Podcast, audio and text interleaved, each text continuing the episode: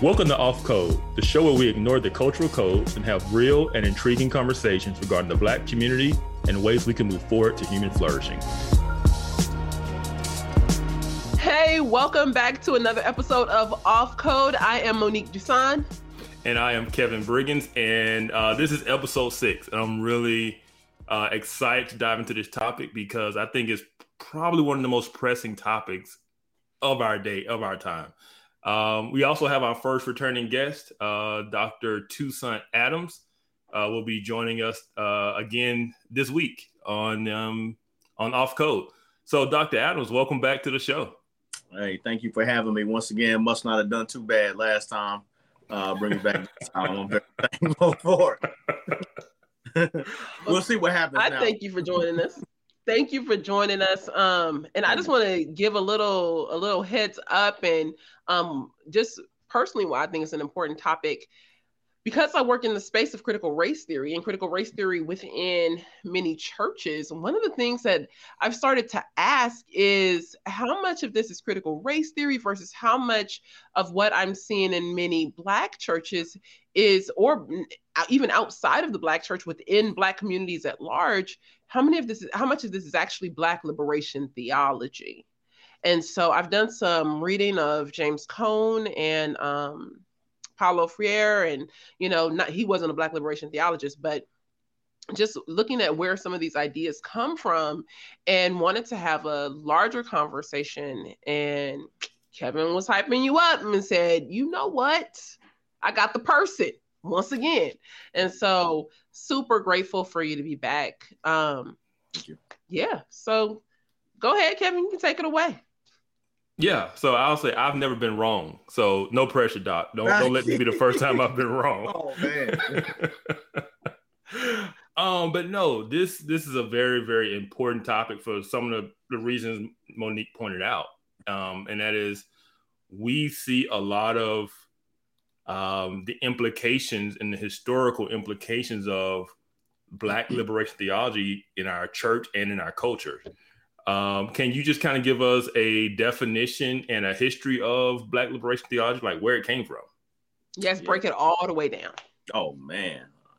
I mean, I, I, would just say, you know, for Black liberation theology, I mean, we're, if we're talking about liberation theology, then we're going to end up in Latin America somewhere. So I, I don't know if we want to uh, go back that far, but you know, as it as it's pertaining to, you know, um, as it pertains to the Black church, there's probably no more important figure than the one that uh, Mr. Son has already mentioned, which was James Cone. So James Cone, for all intents and purposes, is the father uh, of Black liberation theology, and so um, I mean, his influence is, is wide reaching. I mean, you cannot talk about uh, Black liberation theology without talking about James Cone, and so.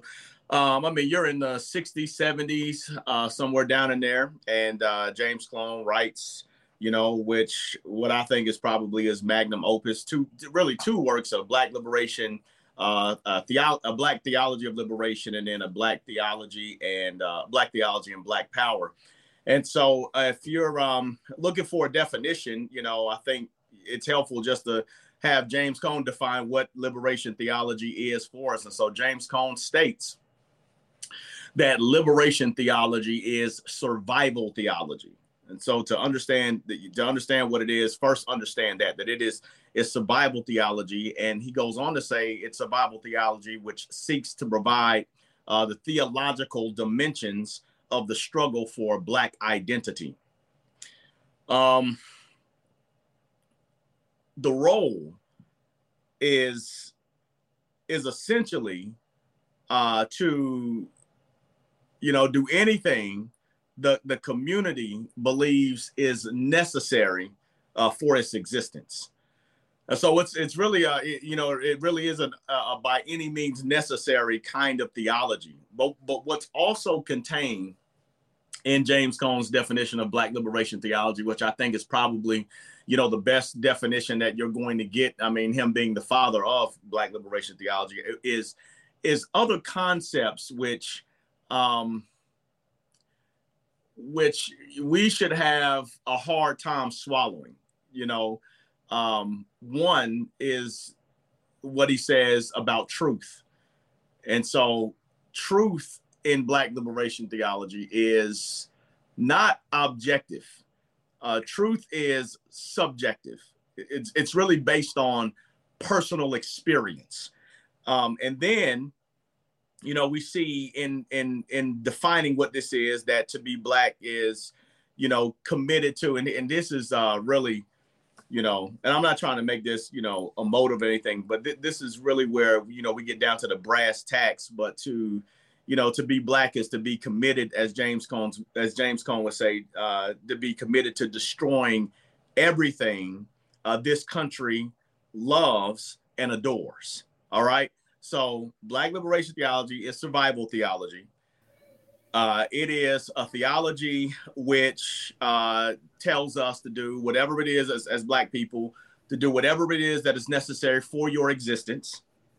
Truth is not objective it is it is subjective based on personal experience your own personal experience how you have experienced life uh, particularly as a black person under the the power structure or the social structure of whiteness uh, is, is how Cone would, would, would later on, you know, uh, elaborate on, on this definition. And then, um, and then, then this aspect of destroying everything this country loves, you know, and adores. So as I'm reading Cone and I'm taking what he says and I distill it down and I just put it in a nice, neat little package and put a bow on top of it, I would define Black liberation theology in a succinct way based off of what Cone says uh, as a theology that is a seek and destroy theology.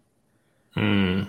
So it, it, it's a it's a seek and destroy. So so Christ comes to seek and to save. Black liberation theology says seek and destroy. Mm. And so um and, and these, these yeah. are his words, you know what I'm saying? Like so this is mm-hmm. not you know this is not what I'm, I'm I'm not making this up. You read it and like within the first you know 20 pages of of, uh, of uh, theology of black theology of liberation these are his exact words. Yeah. Um, I think um, that man, that, that was you point out a lot of good things, but the what stood out to me was it's kind of what Mo, Mo said in her intro is very highlighted in what you said of Cone, and that is the uh, relationship between the social uh, critical justice theories mm. and Cone and Black liberation theology and how they both come from the same foundational belief, and that is the ideas of Karl Marx, or what we would call Marxism. Break it all the way down, y'all. See, I be saying this stuff. I, I, I always be talking about this. I'm gonna sit back and let y'all break it down, so I'm not the only one that saying. Go ahead. But no, I just think it needs to be said because we're gonna, you know, really get into mm-hmm. this. But I don't think most people really understand um, where ideas come from. We just kind of take them. We were born into them, and it just kind of becomes the normal thing. And, and so we hear black liberation theology and we automatically think, oh, this is something that is black. When in reality, it started in Germany. It is the ideas of Karl Marx, it is the oppressor and the oppressed framework. And the reason that it is a seek and destroy uh, theology is because that is exactly what Marxism is. That is exactly what uh, critical sh- social justice is. No, it, it deconstructs, it tears down, it doesn't build anything, it simply destroys it. And so um, I think that's what we have to really be aware of when we're talking about Black liberation theology is understanding where the ideas come from and kind of like with critical race theory, there was already a thing that existed called critical theory, and they threw race onto it just there was already a thing called liberation theology and he took it and threw black onto it. So something existed before the black right? Something existed before it was race theory. And so once you get past the black once you get past the race you say okay what is this thing that they've taken and adopted to our cultural context? That's when you go down and like oh this is karl marx. That's all this is. And so can you can you break down kind of um, kind of what is Cone's motives in this? Like, what brings Cone to adopt this this framework and to and how did it become so popular within Black church and Black culture? Yeah. Uh, I would say Cone was striving to uplift the black race. You know, I would say, you know, he he states, uh, uh, you know, several times that black is beautiful. Um, uh, God loves our beautiful black selves. You know, so I, you know, what he's attempting to do is uplift, you know, the black race. He's attempting to uplift his people. At the same time, he's also attempting to tear down a, a power structure. Black people, you know, as you just stated, uh, Kevin, black people are the oppressed. Um, uh, and you know, whiteness or, or white people are the oppressors. And so anything that smacks of, of whiteness needs to be, you know, destroyed in order for black people, you know, to flourish.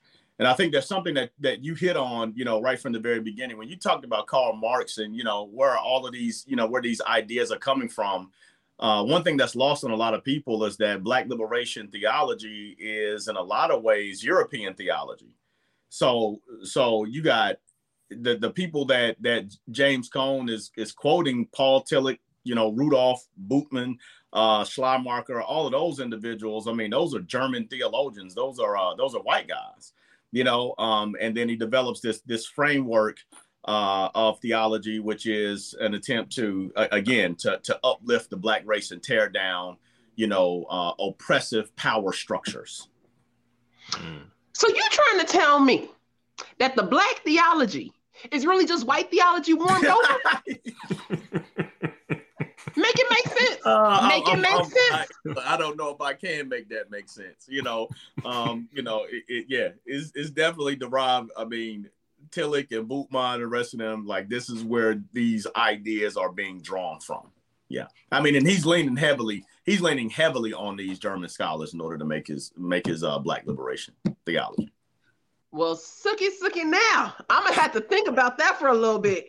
I wanted, um, I really want to quickly just just kind of bring it home for um for people who are like, well, how do I know if I'm hearing Black liberation theology? Mm. So I'm gonna start out, and if y'all got anything to add, please let me know. But um one of the things that that I think people can hear within Black liberation theology or from Black liberation theology today is this idea of separate gods.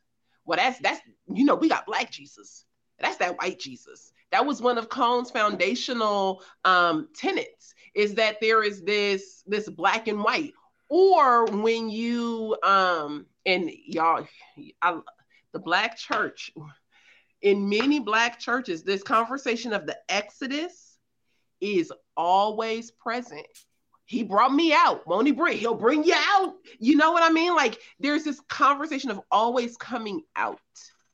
So I don't know. That's kind of what I think about when I think of like some of the the ways in which we see him showing up in bits and pieces, or the idea that um as a black community with like within the church we always are struggling against the white person and the white oppressor that we can't trust the white church down the street. I don't know if y'all hear that or, or maybe that's just me. Yeah. No i mean i would definitely say that is uh very prevalent and I mean, I was having a discussion this morning with somebody on this same thing. Like, it's the framework of black versus white, right? And so, once once you adopt that framework, then we just you know everything becomes confrontational between what is black and what is white. What does it mean to be black, right? And we're gonna we can we can see that in even the conversation of well if you don't think this way or you don't hold to these things, then you are not black. In other words, black is not the color, black is the ideology itself. And that's what many black people don't even realize they're they're they're spouting is this ideology. And so to be black means to hold to this line of thinking. Right. And so um and to be white means to hold to uh, what they would view as as whiteness, as what what you know Doc said of they want to destroy anything this country loves, right? And so anything that is deemed to be what they would say is white, they would lump it in as whiteness. It's something that is bad, even if it's something that is biblically good. They would say mm-hmm. that it is bad because it is tied to this thing that they call whiteness. And something can be bad, and they will say it is good because they've tied it to this thing they created called blackness, right? Mm-hmm. And so I really think that is where the struggle comes because in our previous episode, Doc, you broke down eisegesis versus exegesis, right? right? And, and with with Cone's way of viewing truth, he was taking the Bible and doing a lot of eisegeting. He was doing a lot of reading in reading the black struggle into scriptures, reading the black struggle into Jesus, right? Instead of uh, reading the scriptures and taking out what scripture is saying, there was a lot of reading into. And from my understanding, that is really how we got the idea of black liberation theology, where Jesus becomes made almost in, in, in our image because it, it makes us look good. It makes us feel proud to be black, right? God is black. God is and and God is with the oppressed. Jesus was oppressed. Therefore, we are oppressed. We are like Jesus, right? And it gives us identity. Um, and I, I know I've, I've been talking a lot, but I just came into this thought that has always been on my mind is when we make black synonymous with oppression, right? Then mm-hmm. we always will seek to be oppressed, right? How do we not be oppressed and stay black? If blackness is oppression, is is to be black is to be oppressed. And if I'm black and I'm proud, then I always got this cloud of oppression over me that I carry, right? It's almost a badge of honor that I'm oppressed because I am black. And so I see that a lot in our society today, in our discourse today, of the continuous uh, redefining of what it means to be oppressed, the continuous redefining of what racism means, um, and the continuous need to keep the struggle going as uh, as as Cone would say, is a theology of struggle, right? Mm-hmm. Um, so I guess I, have said a lot. I need, I I need to ask a question. Um, yeah, can you um, kind of talk about how what is Cone's view of, of the struggle, right? That you know we continuously see. What what how does he kind of lay that out? I mean, in a very, I mean, we're behind the eight ball. I mean, I, I mean, I, I, don't know another way to put it. I mean, you know, um, whites are going to have the the upper hand, you know, on us, and that again, that that is, uh, you know, we're under we're underneath that uh, that oppressive, you know, kind of structure. You know, we we're we are we're not taught that that black is that black is good. You know, we're taught we're we're taught that black is bad, and so we need we need to uplift. We we want this dignity you know that is that is brought back. And so you do have those concepts again and this already been mentioned. I don't know what more i can add on to what you just previously said you know the fact that god now becomes black and jesus becomes black you know is um you know is pretty much is is pretty much cone taking his his view of blackness to its most furthest extreme or perhaps you know in his thinking uh the most logical conclusion like everything everything needs to be black in order for us to reverse. I don't even I don't even think this is a a longing for equality. I think this is a reversal of circumstances to where now black people are on top, you know, of of of their oppressors. You mm. know, um so I mean, I don't know what, you know, what more I can add on to that. And I don't even think like, you know, this is again, the Lord has, uh, you know, I, I could testify to this, man. The Lord has really done a lot, you know, in terms of just sustaining black churches. The fact that the institution exists today is a, is a miracle when you consider, you know, everything that it went through. And I'm I'm thinking of guys like, you know, George Liele or Andrew Bryan or, you know, Anthony Binga Jr. All these guys really were. I mean, in their times, you know, if you read, you know, accounts of Andrew Bryan or you read accounts of Anthony Binga and how, you know, his dad uh, uh, escaped from slavery in South Carolina and went to Canada and had his children, and he came back and Anthony Binga started a uh, church. You know, Anthony Binga became a pastor, and First Baptist, I mean, first, uh, yeah, First Baptist Richmond is still in existence today, mm-hmm. one of the oldest Black Baptist churches, you know, there. I mean, you, you look at that, it's like, man, you know, it, it it wasn't, you know, it was no small thing. You see what I'm saying? Mm-hmm. Like, it, it is something to celebrate. At the same time, there was advancements that were made. So I, you know, this is the thing where I get kind of lost in, you know, I, I kind of get lost in all of it because, you know, you have illiterate you know slaves in the South that can now read and write, and then you, they advance from there. And then you have a guy like the guy I just mentioned, Anthony Binga, who is not only uh, a pastor and a preacher, but he's writing. You know, he's he's he, I mean, he's bring he's really uplift. It's different. You know what I'm saying? It, mm-hmm. it, wasn't the same. You see what I'm saying? Yeah. And so it's almost like when you when you read Cone, we haven't made any advancements. You know, mm. and yes, you know, and, and certainly from Anthony Binga uh, a guy like Anthony Binga or a guy like Andrew Bryan, or George Liele or Lot Carey, uh, certainly from from where they were to where I am and the, behind the desk I sit, where I'm a full time pastor, you know, and you know, and the church provides, you know, for my family, uh, and they do an excellent job in, in caring for us. I I I don't listen.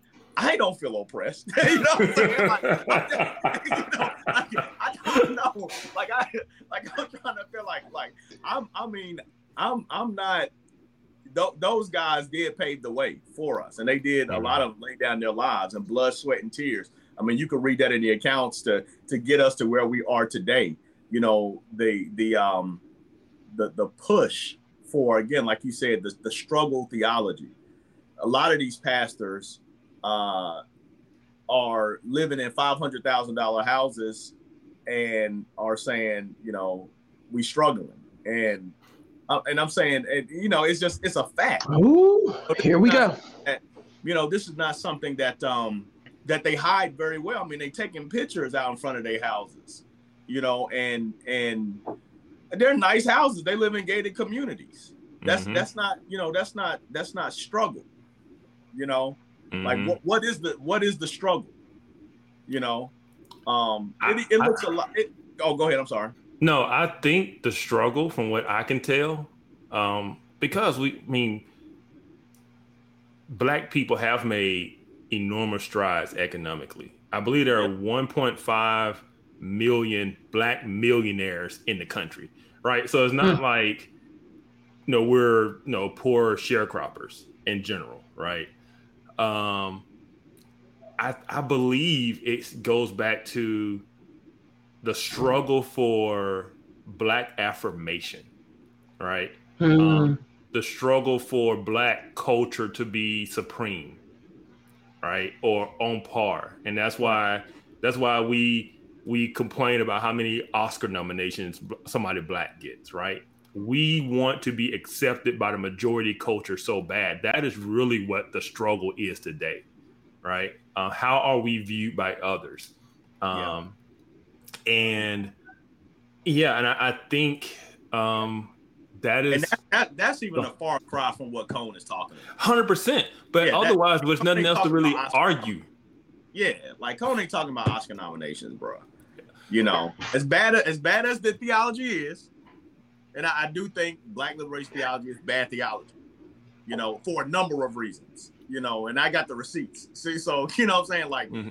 but but I mean, he's not he's not talking about the, the things that, you know, I mean, a lot of the things that, that people are talking about today in terms of struggle is extremely trivial, you know, in comparison. Yes. Yes. Yes. So, I would just like to go on record by saying that five hundred thousand dollars in California will get you a one bedroom apartment. well, that's a struggle. yeah, I mean, when you struggle, I'm living that struggle. Okay, please no, let's just be aware that some of us are you, in a you struggle. Need, you need to come to this side of the country because they they eating out here at five hundred thousand dollars. yeah, no, yeah. yeah, no. I got cheese sticks and some tortilla strips. That's it. I got you. Five hundred thousand dollars don't do much out here. I got understood. But now that I've said that, go ahead.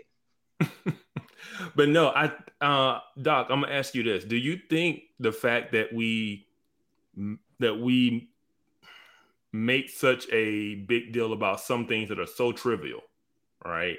That we claim today to be so oppressed. do you think it's a disrespect to those who came before us who can you give really an example kevin can you um, give an example? Because, like, like, because I, I agree with you, but I'm just like, I want to make sure that we really parse it out. Like, what is the the trivia?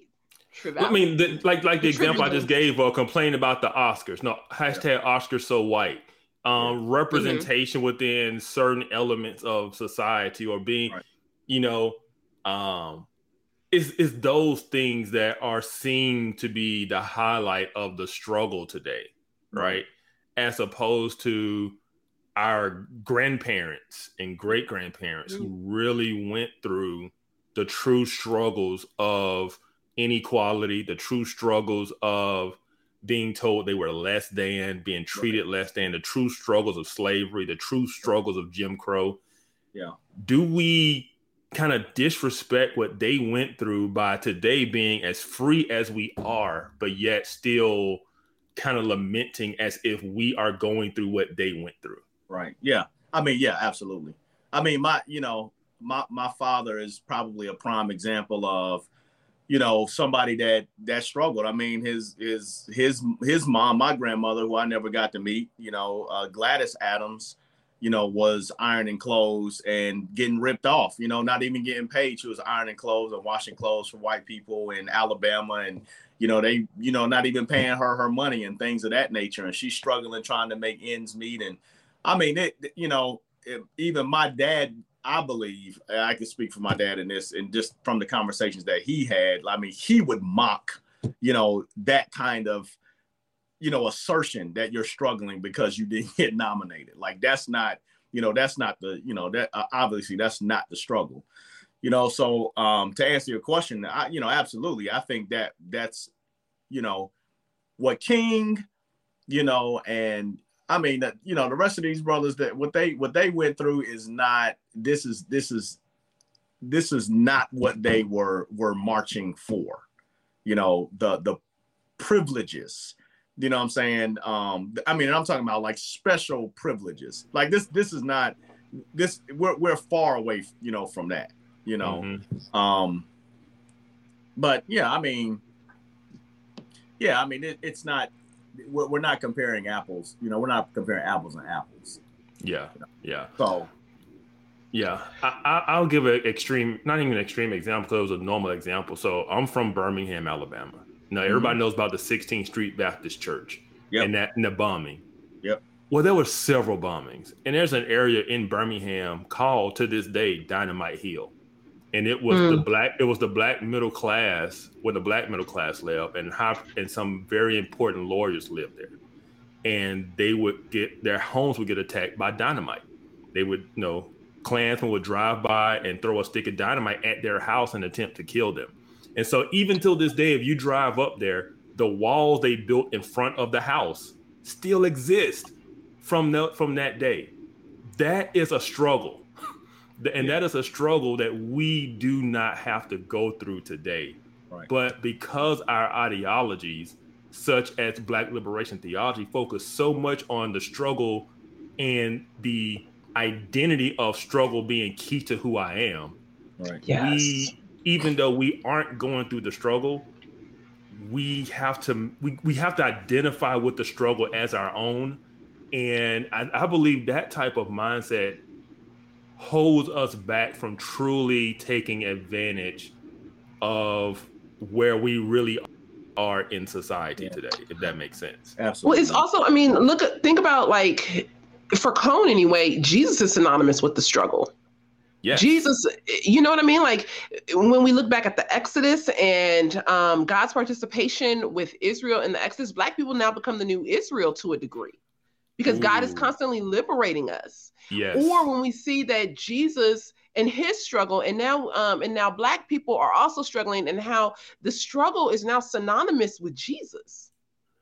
And so when all of these things kind of become enmeshed and intertwined within this theology and what it means, one, what it means to be black, what it means to struggle, and who this makes Jesus to be, why would I want to give it up?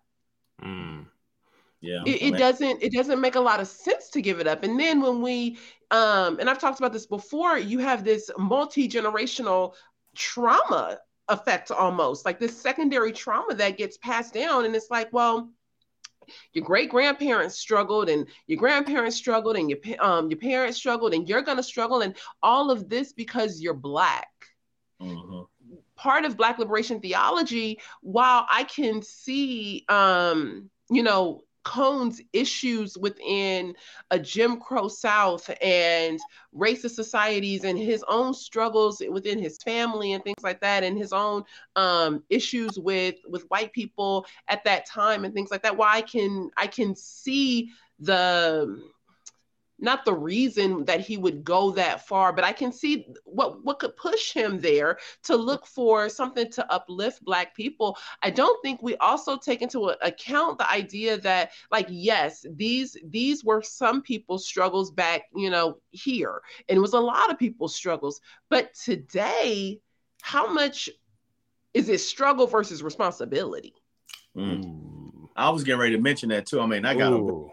Uh, there's a brother that that uh, I have the privilege of knowing. He's one of um, you know, he's one of he's one of the sheep here at Watson. I mean, and this brother is phenomenal. You know, I mean, he cares about the black community. He's in the black community.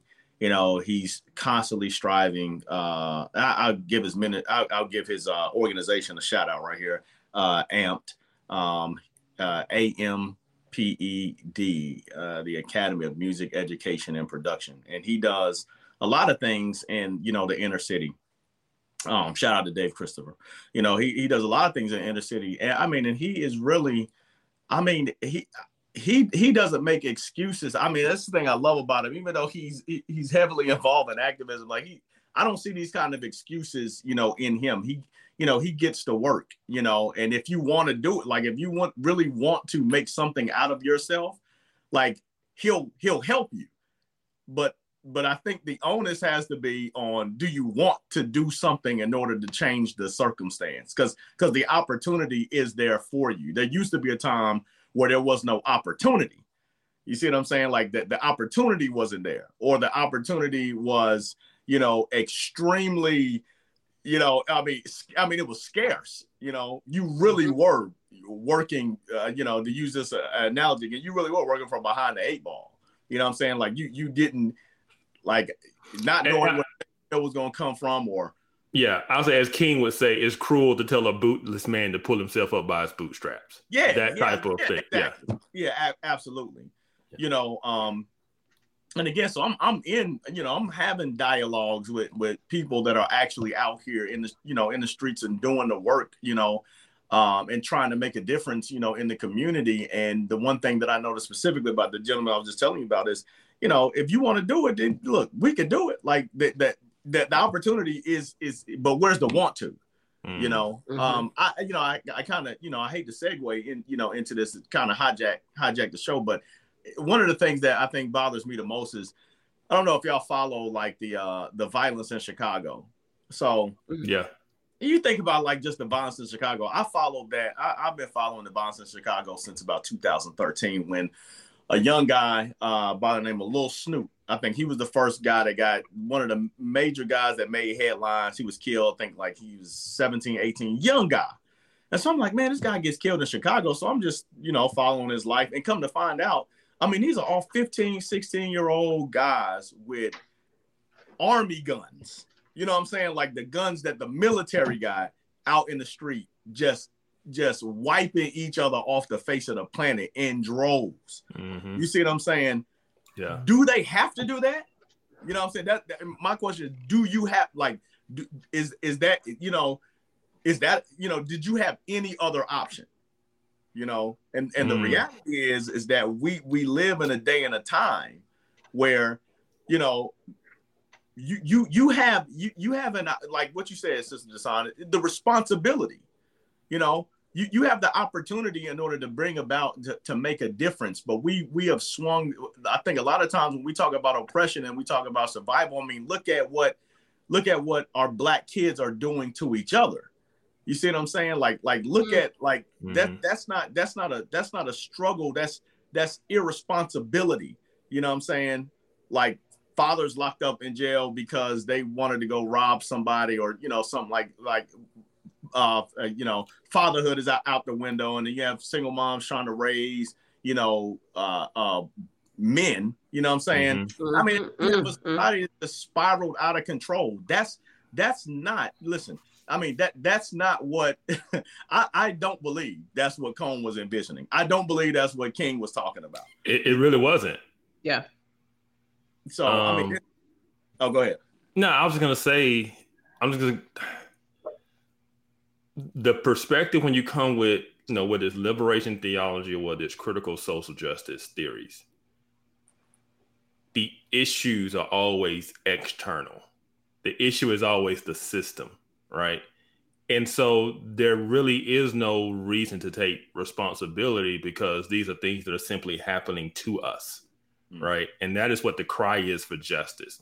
So chicago is not seen as a internal problem of black culture and black violence and single parenthood is always can be explained in their minds by outside forces doing things to us which have caused this and so there is no agency there is no uh it's it's a defeatist mindset because in their minds we're always in the struggle the struggle right. must mm-hmm. continue and that's where critical i think critical race theory plays a part where it says racism doesn't go away. It just simply changes or manifests.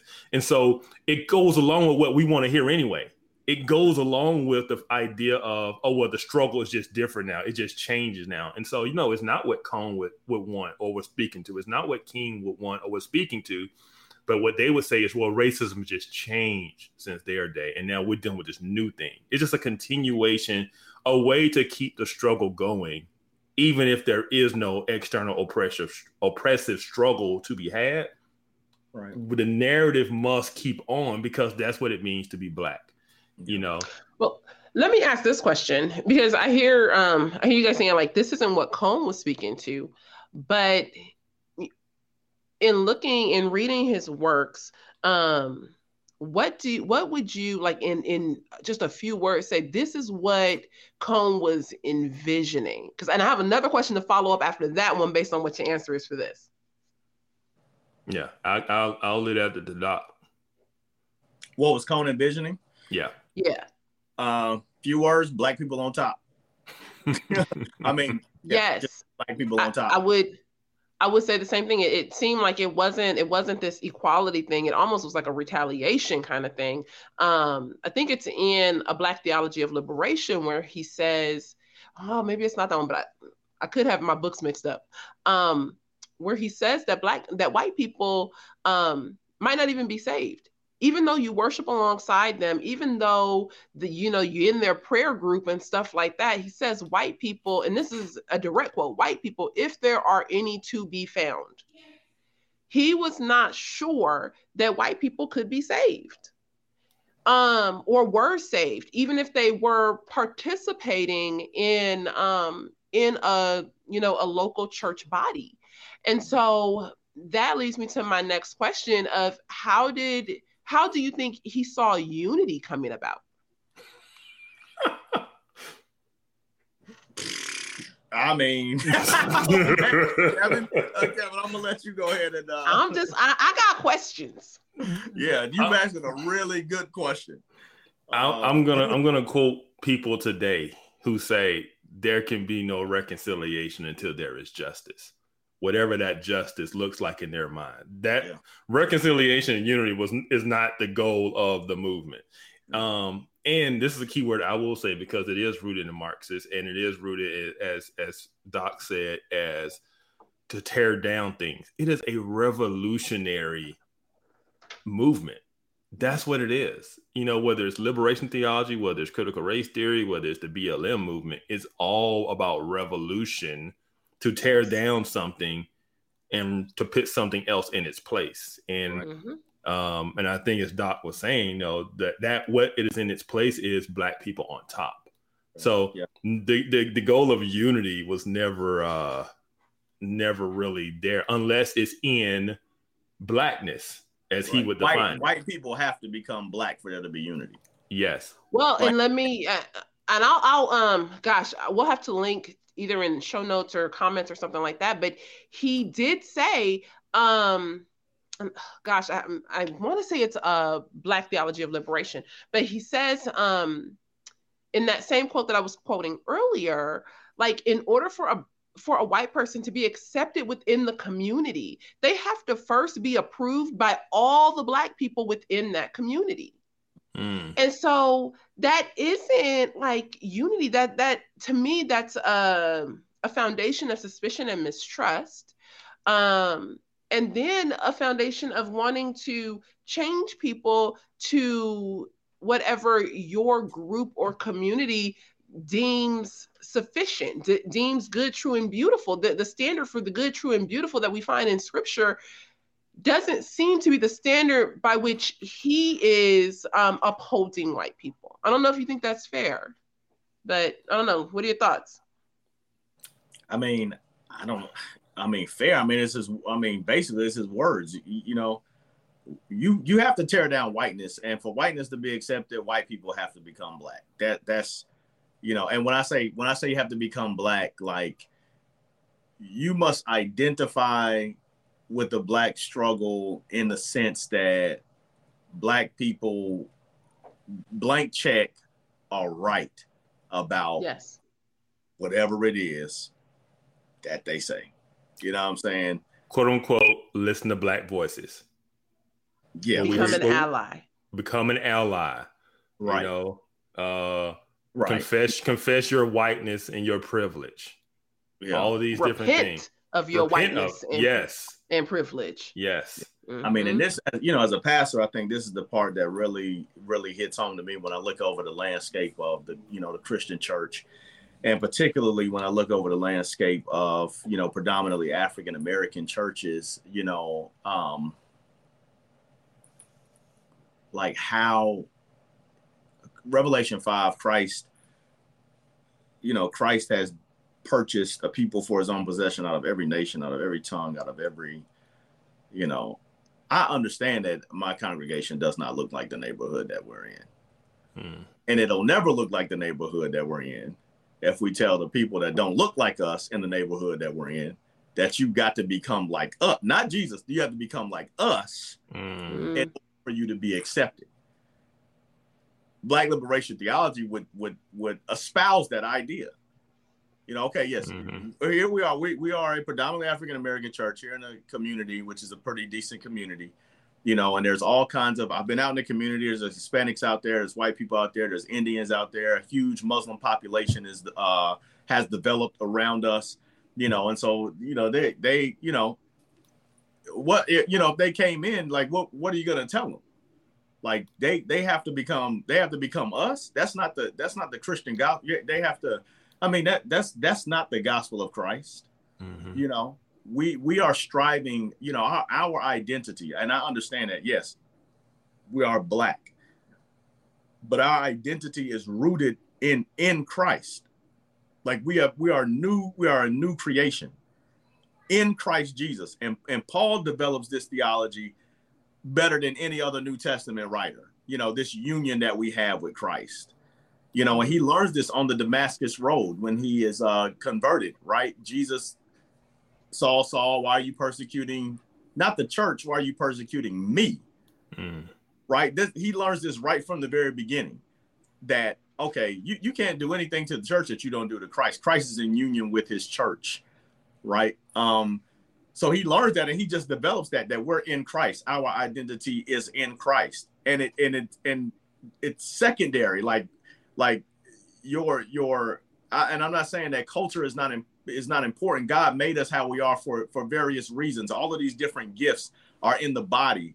You know, the body is is diverse. It's unified, but it's diverse. And there's a beauty in that. It's, it's a beauty in that diversity, and then the unity that we have in Christ. When when those two things make a marriage, and we're using our diversity to further, you know, uh, the kingdom agenda. I, I I can't espouse a theology that says you must become black in order to be accepted, you know what I'm saying, uh, by God. You know, mm-hmm. mm-hmm. like, and this is what this is Cone was not after and and from my from what I'm seeing and what I'm reading and how I understand what he's saying, Cone was not after people becoming more like Christ. Cone was after people becoming more black. you know. Um, and this is this is evident in in what he's, you know, in his writings. You know, Jesus do you think that's be? Sorry, go ahead. No, no, no, go ahead. Finish. No, no, no, no, go ahead. I was gonna say, do you do you think that's because um because Jesus is black that or Cone espouses is black Jesus, so it's about becoming black or becoming more black so that you can become more like Jesus? I mean, think about it. Like Jesus has to become black to be accepted in black liberation theology. Yes. yeah. Yes. So yeah. So Jesus is not. Yeah, so never mind. Not, yes. Yeah. So Jesus is not accepted unless Jesus becomes black.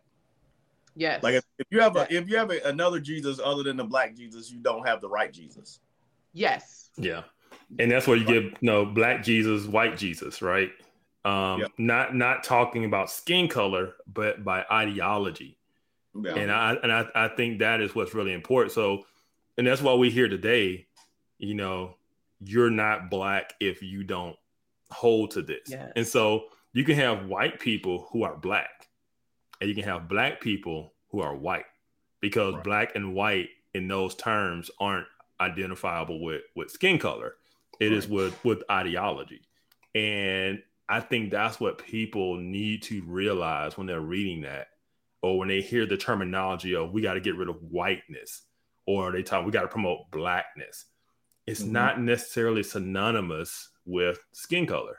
It is synonymous with the oppressor and the oppressed framework from which cone and social critical justice theories are operating from. Um, and i think that's that's important for us to understand when we hear them say those terms. Right. Know yeah so, where would you say that Black liberation theology lies on the topic of forgiveness?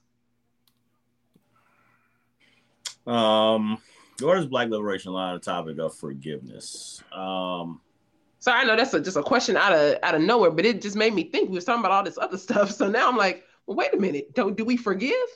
Yeah, I often find myself asking, um, that question in different like ways and and and what i mean by that is could can you ever do enough mm.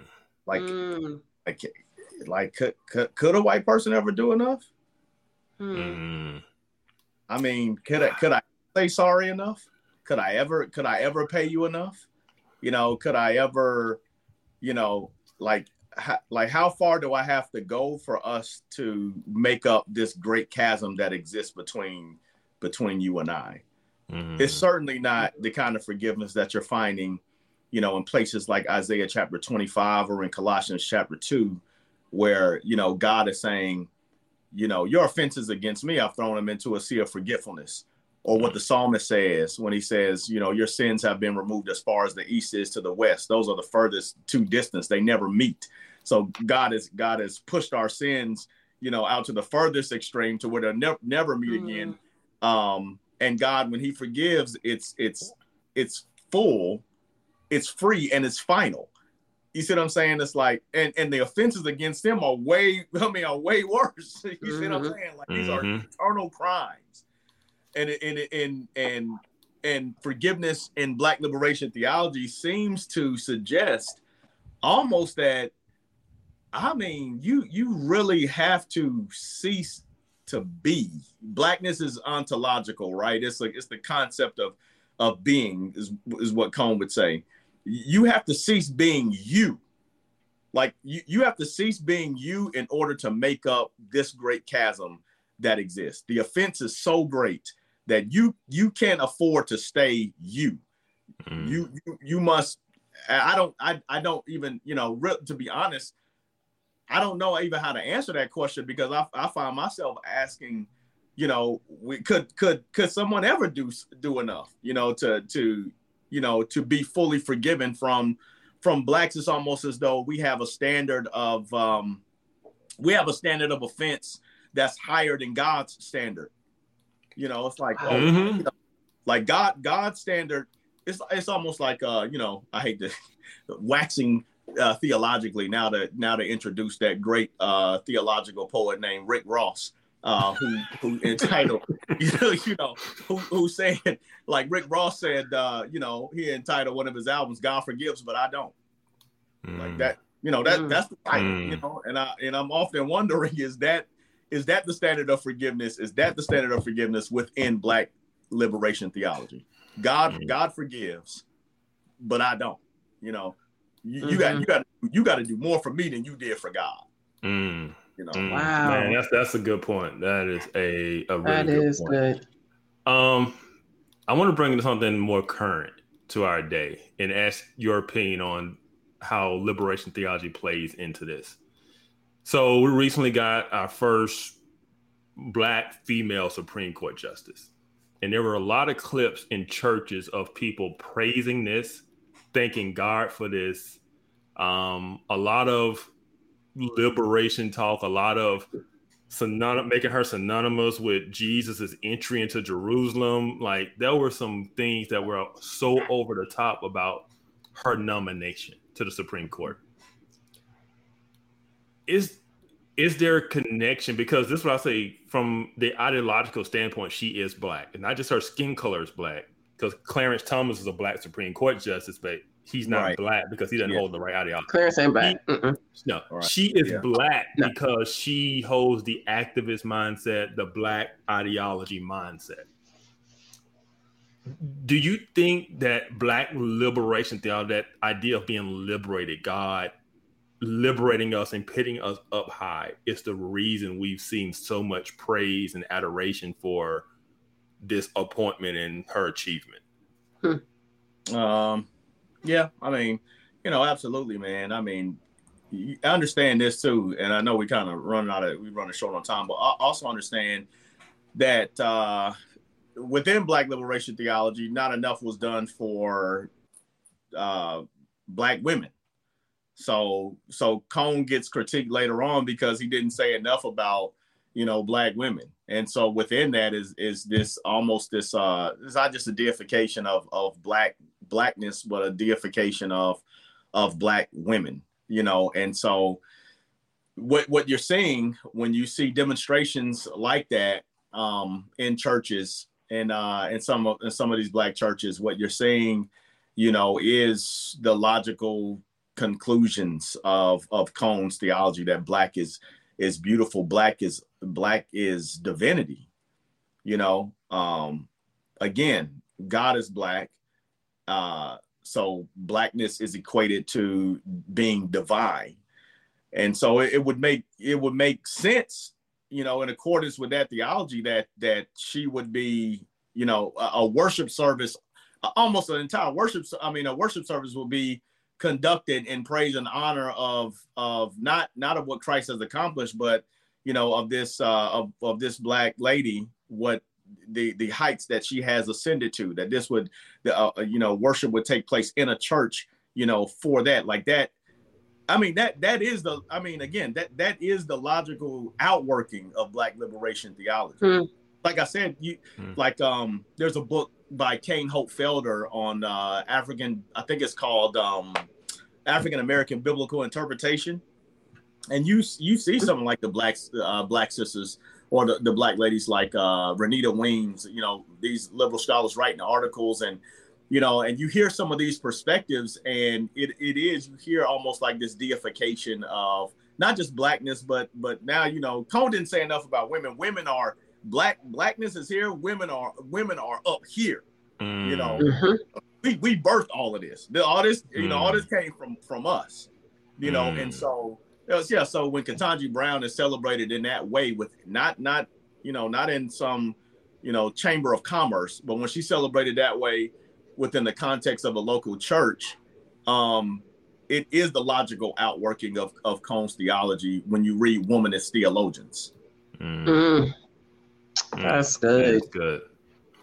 I mean, it's helpful to be able to connect those dots. You know, I'm not even sure how many people know about womanist theology. Yeah, but it, yeah. it's it's helpful to know that you know Cone was here with black, but from there you get womanist theology, you get queer theology. Like there's so many things that also have this liberation component to it. It's like Kevin was talking about earlier. It just depends on the the adjective, you know, that describing word that you put um on on in front of that theology Right. You know, so what is the the queer theology? What is the womanist theology? What is the Latinx theology? Yeah. Um yeah. and how it, does it how does that theology liberate? Yeah. yeah. Yeah. All those things haven't come and they're built on the oppressor oppressed framework. Right. And the goal the goal is liberation from oppression in all of those frameworks. No matter how you no matter what you put in the in there in the it's and shake it up, it's the same, it's the same things. You know, right. It's, it could be race, it could be sexuality, it could be gender, it could be anything. Yeah. You know, it's all the same thing you know. But you know, I, I know we, I know we're out of, I know we're running out of time, but I just want to say this, especially for the for the audience, uh, you know, that's listening in.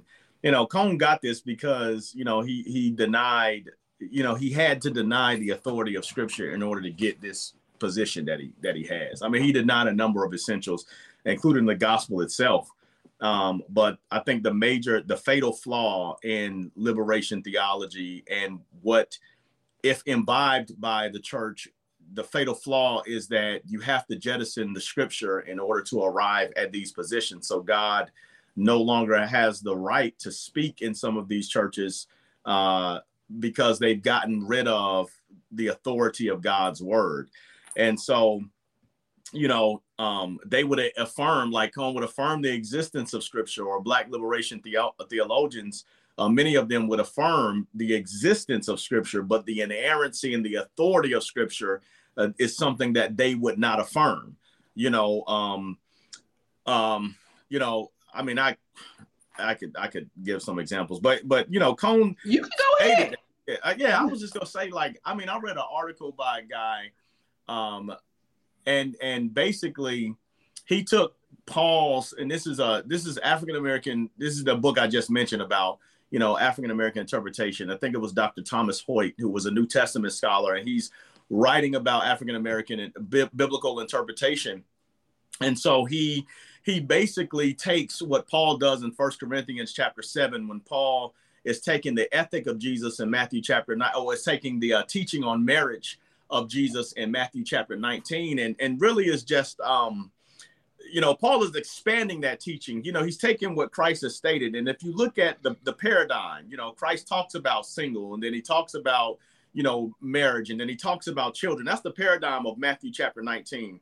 Uh, you know, where Jesus is talking about marriage. And you could you could tell if you just read First Corinthians chapter 7, you could see that Paul is merely expanding the argument of Jesus under the superintending powers of God, the Holy Spirit. I mean, you could see that.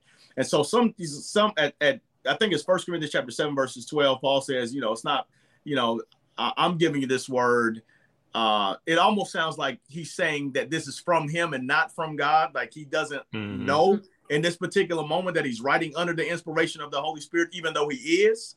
So, so even when he doesn't know whether or not this is from the Spirit, the Spirit is superintending the process.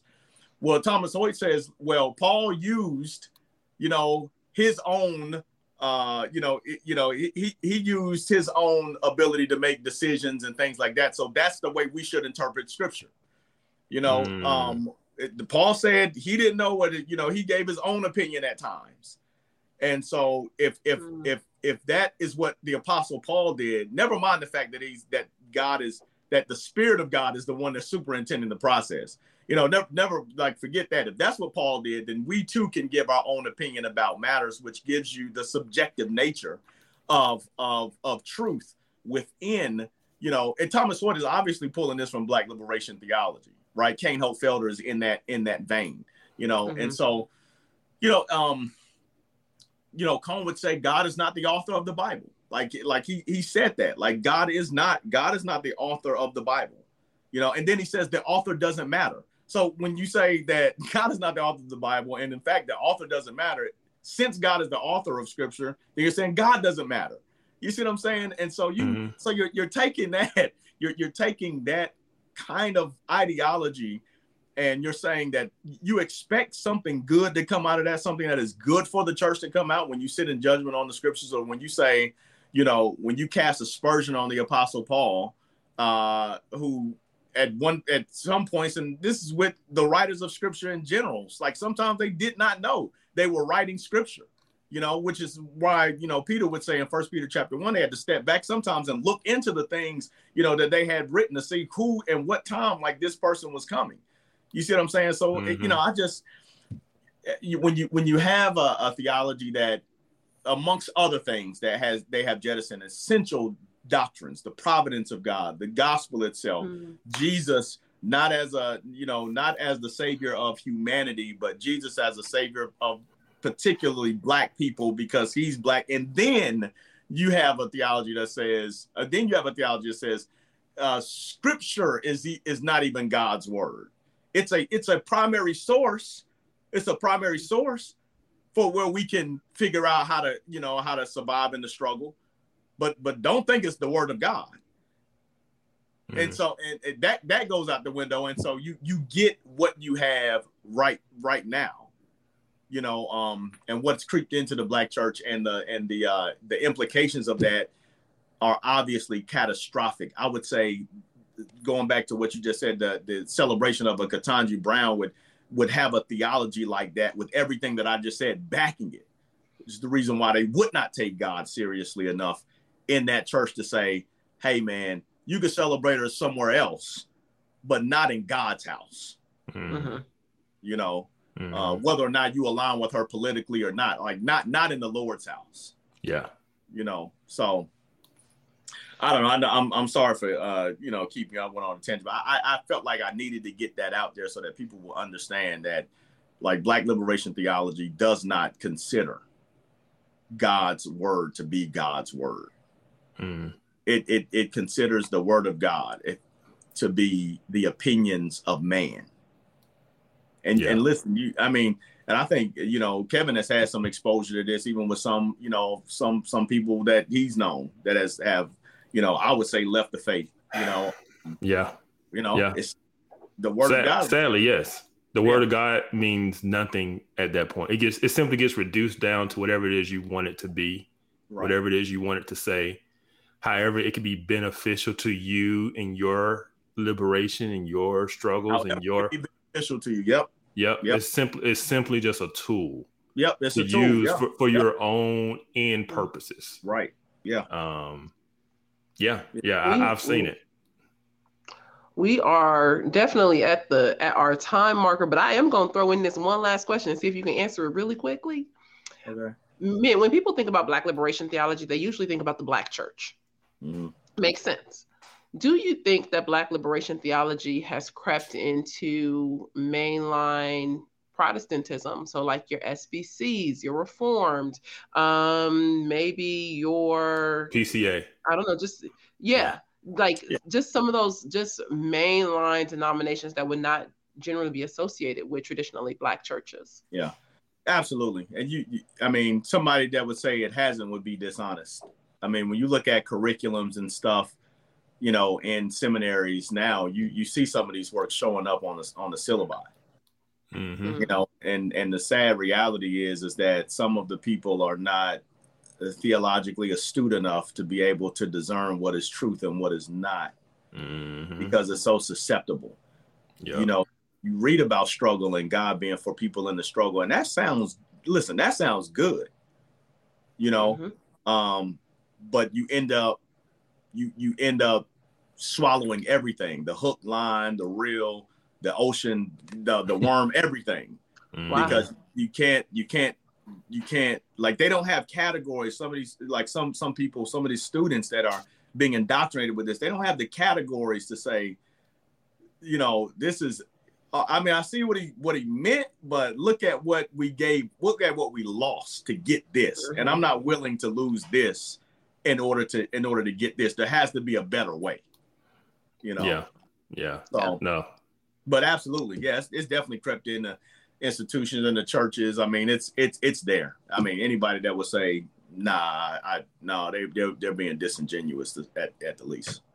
Yeah, I, I would just say even from when Cone, you know, recently died, the praise that I saw on social media from people, yeah. not just Black Christians but Christians right. in general, yeah. that had kind of some admiration to say, mm. you know, about what he's what he's given scholarly to the church in general, right? Mm-hmm. Um, and I, I, it shocked me when I saw how much there was for for him, knowing the things he's denied and the things he's said.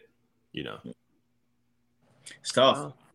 It is. That is. But with that, gentlemen, thank you so much. I'm so glad that we got to have this conversation we are at time. Um, we hope that you have enjoyed this episode of Off Code. Hit us up in the comments, like the show, share the show, click the thumbs up button, get the word out there, encourage your friends to check out, out um, Off Code, and let us know what you think. We will see you in two weeks with episode number seven. Bye, guys.